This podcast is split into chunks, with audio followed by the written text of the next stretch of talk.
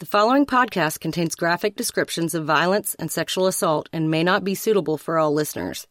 In other words, don't say I didn't warn you.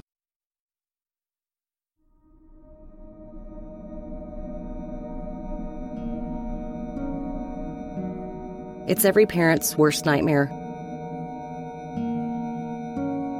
You tuck your babies in for the night and all seems well. Except there's a stranger lurking in the darkness outside your home.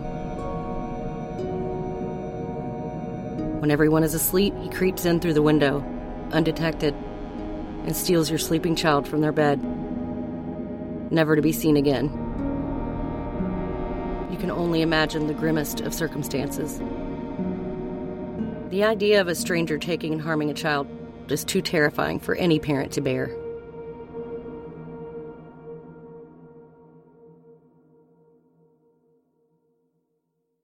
Despite parents' concerns, child abductions by strangers are much rarer than most people think.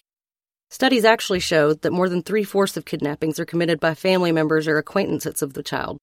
Some experts say that the public impression of child abduction is often exaggerated because the media has sensationalized so many stranger abduction cases that citizens believe stranger abduction is on the rise, that it's an epidemic of sorts, that the fear of American parents over the danger of child abduction is disproportionate to the actual prevalence of the crime, partly due to the nature of the around the clock media cycles that requires breaking stories at a constant pace, when in all actuality, it's just not that likely. The last comprehensive study showed that only about 115 children per year are abducted by strangers, and the rest by family members or acquaintances. A lot of those stories wind down to a somewhat happy ending. This is not one of those stories. I'm Krista, and you're listening to episode 3 of Lone Star Law and Disorder.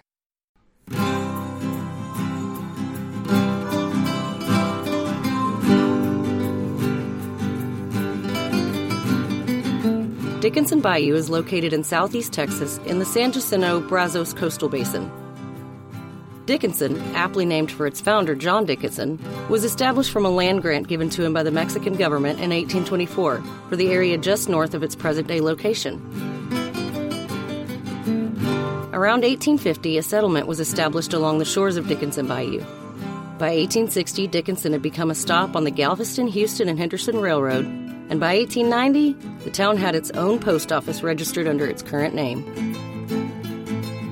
By 1911, the Galveston and Houston Electric Railway Company had three stops in Dickinson, and prominent Galvestonians had established the Oleander Country Club and built homes there. It continued to grow due to its proximity to Texas City, with its shipyards and wartime industries, and later due to its proximity to the Johnson Space Center. But despite all this growth, Dickinson remains a small community, as of 2010, Dickinson's population sat at 18,680. By all accounts, though, it was a great town growing up for eight year old Jennifer Schuett. In 1990, Jennifer was a 45 pound, blue eyed freckle face with only her left front tooth missing. She had just finished her second grade year and would be starting the third grade within the month. Jennifer loved her school and she loved learning. Something she didn't love was the dark.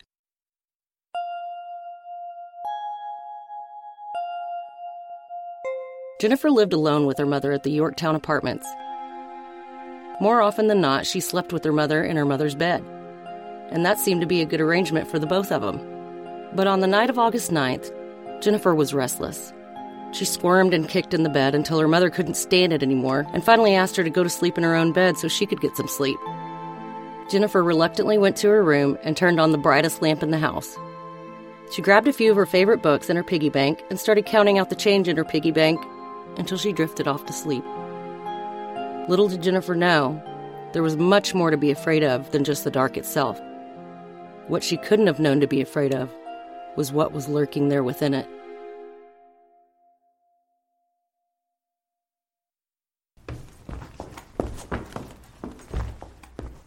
The motion is what woke Jennifer up. The feeling of being carried away. She didn't remember being picked up, she didn't even remember being moved. But there she was, moving down the sidewalk. Confused, she looked up at the face of a man she didn't recognize. He was running down the sidewalk with her in his arms, carrying her away from her apartment. Jennifer tried to scream, but the man covered her mouth and nose with his hand. He placed her on his lap as he sat down in the vehicle and told her everything was going to be okay. He was an undercover police officer. Jennifer wanted to believe him so badly. But she had just learned about strangers in school. Even at eight years old, Jennifer recognized the feeling inside her that told her something was terribly wrong. It was only as they were driving away, though, that the awful truth began to sink in, and she felt true fear. Not the kind of fear she felt when she was alone in the dark. This was different. A deep, cold, sobering fear that makes your insides sink while the blood rushes to your face. She had been kidnapped. Now, here's your trigger warning, folks. The next section of this episode discusses child sexual assault and abuse. It is graphic and it is very real.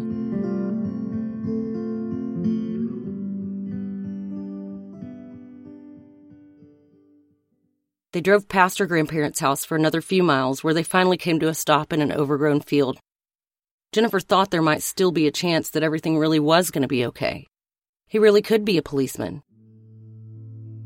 If he really was a policeman, where was his gun? she asked him. He told her that his gun was in the back seat. Whenever she stood up in the seat to look in the back, however, the abductor ripped her panties off.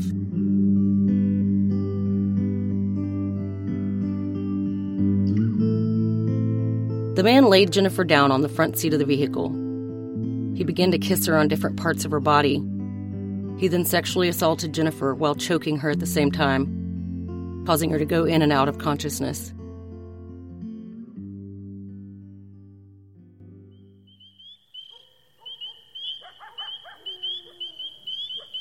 At one point, when Jennifer woke up, she knew he was dragging her somewhere. She was still on her back, and she could feel his hands around her ankles and the sensation of being pulled while she stared at the stars overhead. She could feel sticks and thorns poking in her back and the irregularities on the ground as it scraped and scratched along her bare skin. He wanted her dead, needed her dead. Jennifer knew that. Despite the burning stings of the fire ants on top of which he had placed her, Jennifer stayed quiet. And she stayed oh so still, hoping he would think that she was already dead. She was going to give him what he wanted. For now. She heard him walk away. She heard the door shut and heard the car pull away. Then, nothing.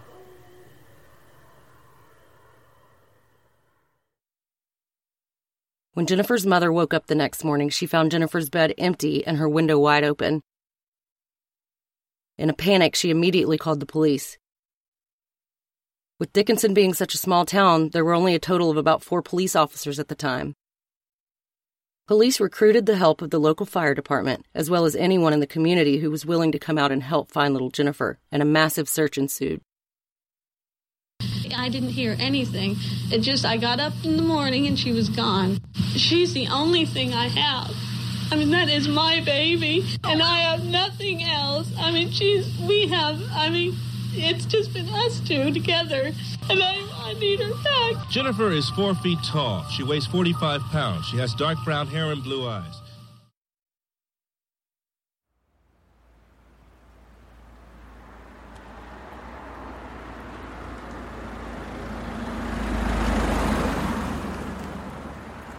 That morning, as the sun moved across the sky, warmth and light crept across her face.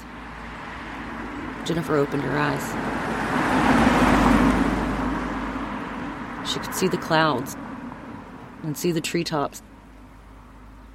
She could hear vehicles driving by. And if she turned her head just right, she could even see them. But she couldn't get up. She couldn't even lift her head up and her stirring only elicited another surge of fire ants from their bed. Why can't I get up? Why can't I scream? she thought to herself. She reached up and put her hand to her throat, She felt it covered with a sticky liquid, and she could feel a deep wound. She pulled her hand away into her line of sight, and she could see that it was blood. Jennifer hadn't realized that during one of those times that she had blacked out, her attacker had slit her throat from ear to ear, damaging her vocal cords and lacerating her trachea.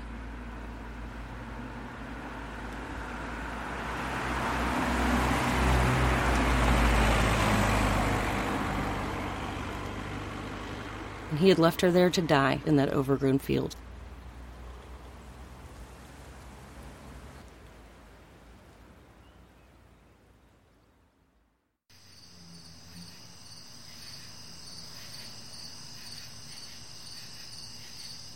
After a total of 12 hours, Jennifer lay there, barely alive, still fading in and out of consciousness.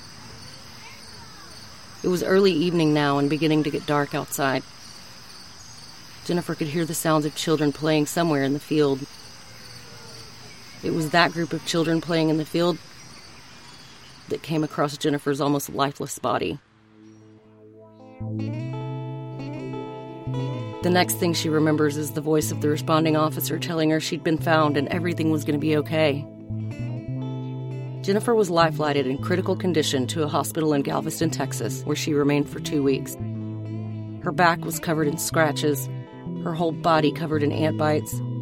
The blood vessels in her eyes were all broken and busted, and she couldn't speak because of the wound to her throat. She's in and out in a lot of pain, and, and, she cannot talk. So there are some details that we haven't gone into with her, and we hope to later on this week. Doctors believe she would never speak again. But they were wrong. Jennifer Schuett spent the next 19 years of her life speaking up.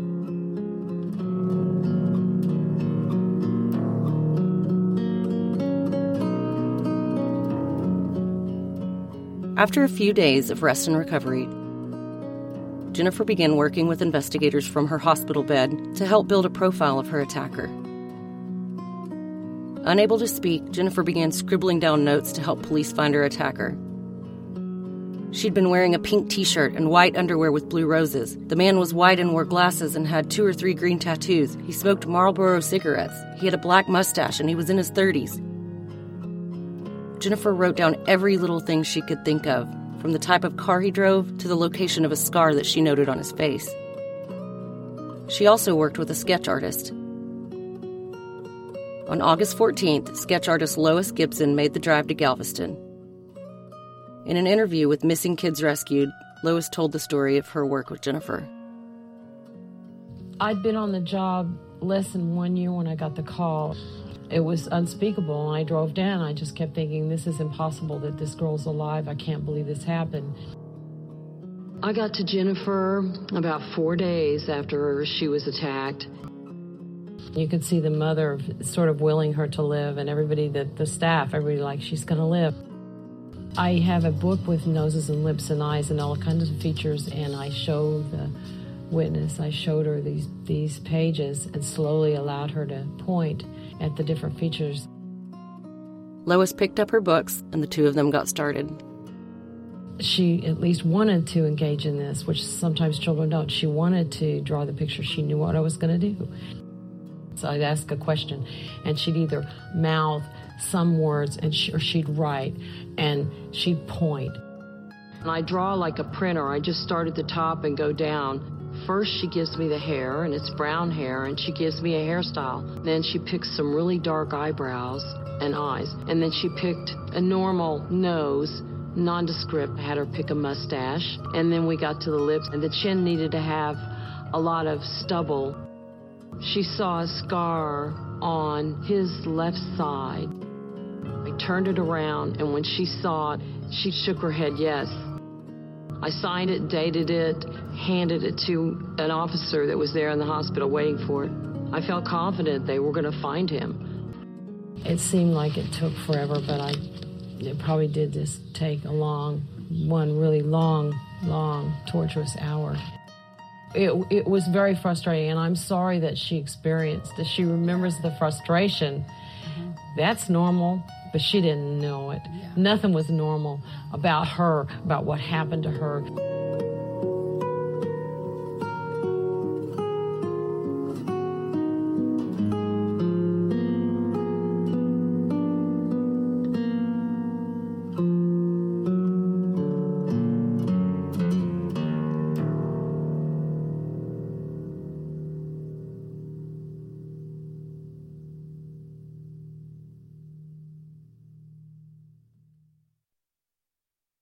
Jennifer's case was pursued vigorously. But evidence at the scene was limited. No one had seen or heard anything, and the only witness couldn't speak. With few leads, little progress was made. In fact, it would be another 19 years before any progress was made at all.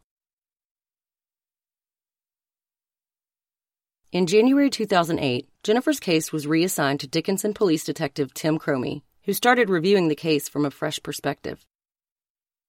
About a month or two after Detective Cromie was assigned the case, a friend of his, FBI agent Richardson Renison, offered to work the case with the current detective. He would later describe it as the most violent crime he'd ever seen where the victim had survived. As they began their work together, they were pleasantly surprised to find through all the reports and evidence that a significant amount of physical evidence had been gathered.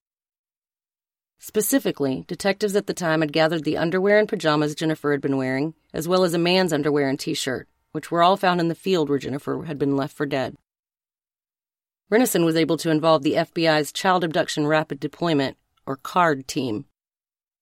Through CARD, they had access to all of the FBI's best resources, and they were able to send the evidence off to the FBI's state of the art lab in Quantico, Virginia. In many investigations, time is the enemy. Memory fades, people die, and evidence is lost. But in this case, time was on Jennifer's side. The clothes found at the crime scene had been tested back in 1990, but the sample wasn't large enough for conclusive results. But in all that time that passed, newer techniques were developed that allowed DNA to be isolated from a single human cell.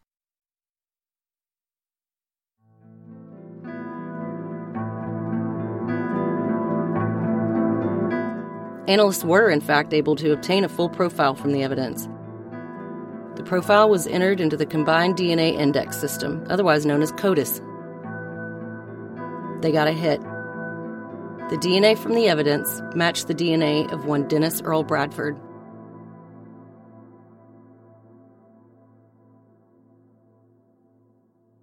His DNA was in CODIS because of a previous arrest and conviction in Hot Springs, Arkansas for a similar crime. In 1996, Bradford had been accused of kidnapping, sexually assaulting, and cutting the throat of a female victim. He was initially charged with attempt to commit first degree murder, but prosecutors amended the charges to rape and kidnapping. A Garland County Circuit Court jury found him guilty of kidnapping, but was not able to reach a verdict on the rape charges. He was sentenced to 12 years in prison in 1997. He only served four. Bradford had gotten out of prison in 2000 and had gotten married.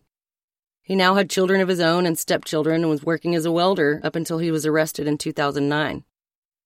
As good of news as it was, it presented another challenge for investigators. How do you place someone that's in Arkansas in Dickinson, Texas, some 19 years earlier? Detectives were concerned that he could have just been passing through Dickinson. But when they dug a little deeper through local records in Dickinson, they found an arrest report for Bradford from 1987. Detectives started the footwork and found several addresses that Bradford was attached to in Dickinson through school records, and they found a driver's license record for Bradford from 1990. Investigators also found Bradford lived slightly more than two miles from Jennifer's apartment and just a mile and a half from where she was found. He lived in the trailer park down the road, and every now and again he'd come by, you know, and play his guitar. He was calm, not temper, you know, he didn't have a bad temper or anything like that. Now, most people wouldn't consider an eight year old child to be the best eyewitness. But after all those years, detectives were about to find out just how good a witness Jennifer Schuett was. Jennifer's description to the sketch artist of her attacker back in 1990 turned out to be remarkably accurate to Dennis Earl Bradford's driver's license picture from the time. and she had written in her notes. He said his name was Dennis. Texas law enforcement contacted law enforcement in Arkansas and informed them of the situation. Dennis Earl Bradford was arrested on a Tuesday morning on his way to work and extradited back to Texas, where Detective Cromie and Agent Renison would meet with this monster face to face. Except that he didn't really look like a monster. Yeah, he would just sit over in his swing over there on the porch and play his banjo. Dennis is very outgoing, very nice guy, great neighbor. It's probably a shock to everybody with, you know, reading the allegations. It's just, it's bizarre. That's probably a good way of putting it. I'm going to wait and see. I mean, I certainly hope it isn't true. But we'll see what happens with the court system, how the evidence lays out, and just take it from there. He seemed like the normal guy next door. I mean, he's told me I've done some bad things in my days, Ronnie, that I'm not proud of. My grandkids loved him. I, I don't see how he done it. But then they always do. Dennis Bradford had been living in North Little Rock, Arkansas with his wife and had three adult stepsons and had been working as a welder in Little Rock. Understanding pretty good at that. You guys done your homework. Detectives started off the interview with small talk, but quickly moved on to the matter at hand. You ever heard the name Jennifer Schuett? Yes. Okay, what do you mean? Bradford told detectives that he remembered the name from the news about her abduction way back when. Did you ever have occasion to come in contact with her? Yes. Tell me about that. No. Do you want to talk about it? No. Is there a reason why? You did your homework.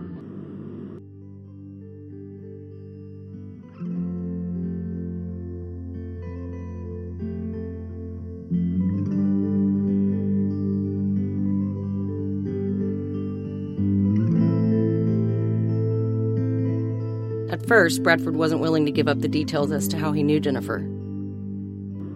You're right. Get our homework. It took a little coaxing from detectives. If you're remorseful about this, people need to hear that. There's two sides to every story.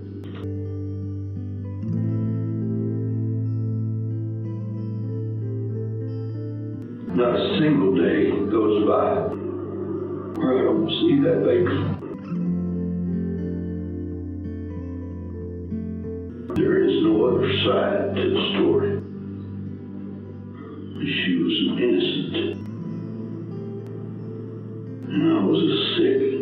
Beat little fuck.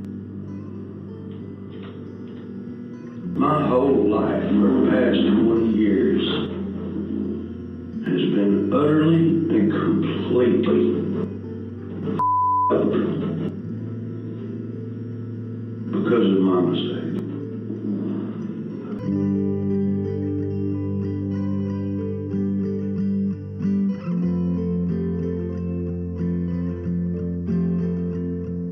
Agent Renison was able to convince him by pointing out that those details were the only way that Jennifer Schuett would ever get any closure. I can tell, obviously, it's sexual, but I think you would, if you were to see her, I think you would be extremely proud of her.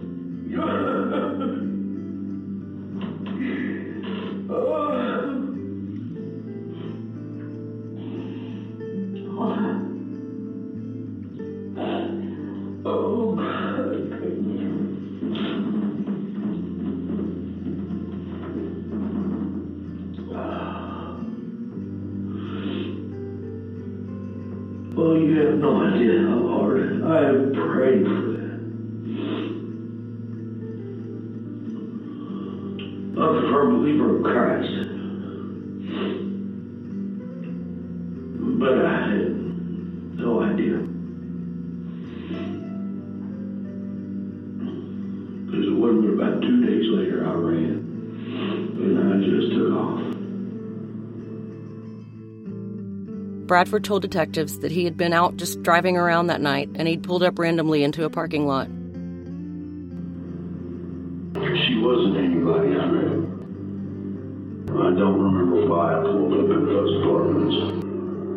And I walked over to this window. I remember it was open and I could see in and the light was on. Detectives could see that Bradford wanted to get everything off his chest. He wanted to confess, but it was like he just couldn't say the words. I want you to just start talking and tell me everything that you thought, everything that you did, everything that you could remember. I'm ready for this to be over. I'm sick and tired of looking over my shoulder and being afraid. I pulled that little girl out of that window and I put her in my car. I told that little girl that I was a police officer and everything would be okay. I pulled off on this little road. And that little girl, she was so scared. I just lost it. I was like a savage animal. Can't force myself to say it. It's been haunting you your whole life, this.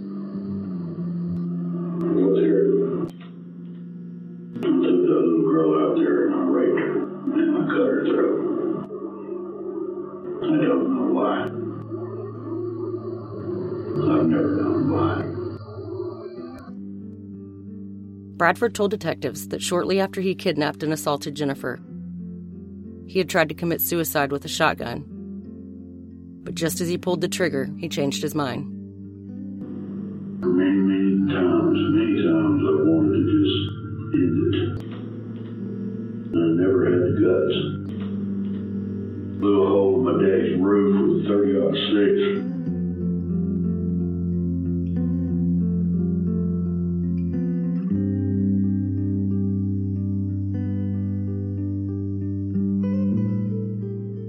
Finally, Jennifer Schuett was able to come face to face with the man who had almost killed her 19 years ago.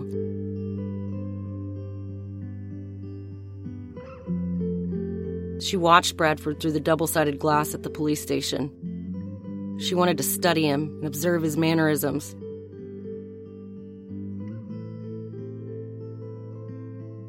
Every day since the attack, she had imagined getting her day in court with this man, looking him in the eye and telling him, You couldn't silence me.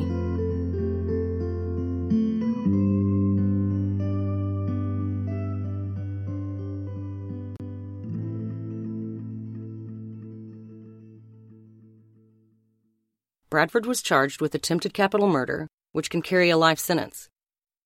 Prosecution began preparing for the trial process, which would most likely be about a year out, 20 years to date.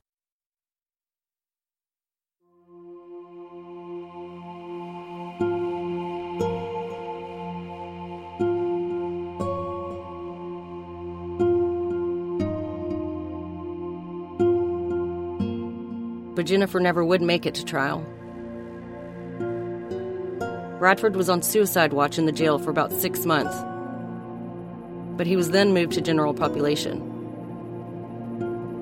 Dennis Earl Bradford hung himself in his jail cell on May 10th, 2010.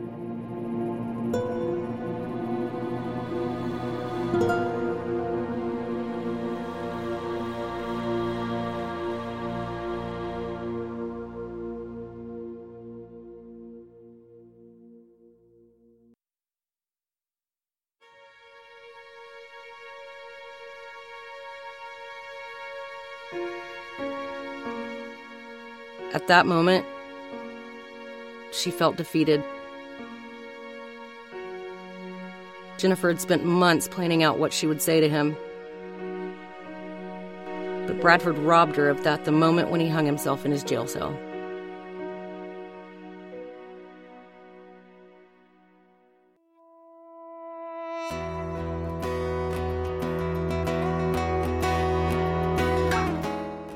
She was still alive, and she was still here. A scar low on her neck where a breathing tube was inserted to keep her alive is the only visible reminder to the outside world. He didn't kill her.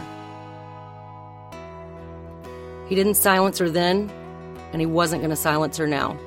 So on August 10th, 2010, on the 20th anniversary of her attack, instead of being able to read her victim impact statement in a courtroom, Jennifer Schuett drove to Dennis Bradford's graveside in Texas and read her victim impact statement to him there.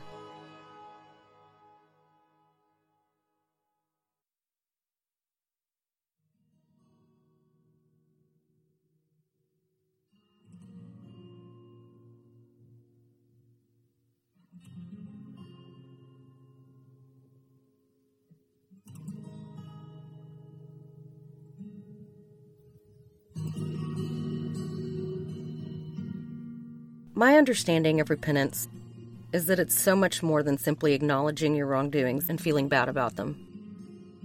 It's a true change of mind and heart. It's turning from sin and turning to God for forgiveness. Now, I'm no Southern Baptist. Catholic is probably about as far as you can be from Southern Baptist.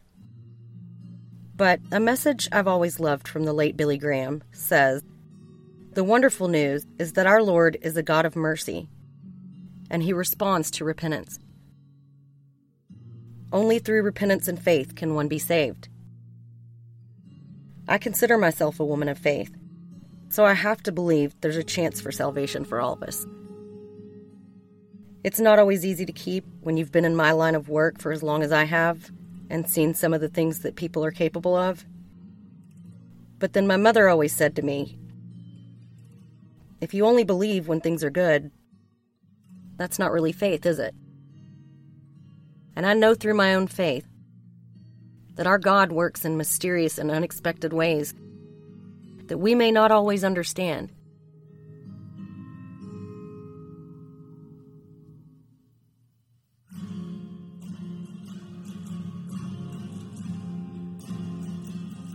So, all that being said, I don't know what God had in mind for Dennis Bradford.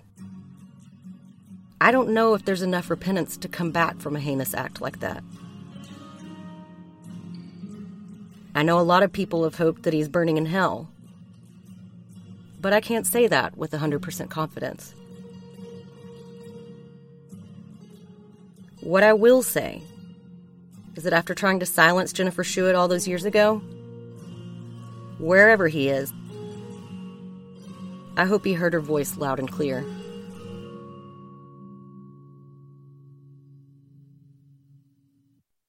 That's all for this episode of Lone Star Law and Disorder. If you enjoyed the podcast, head on over to iTunes or Google Play and subscribe, rate, and review.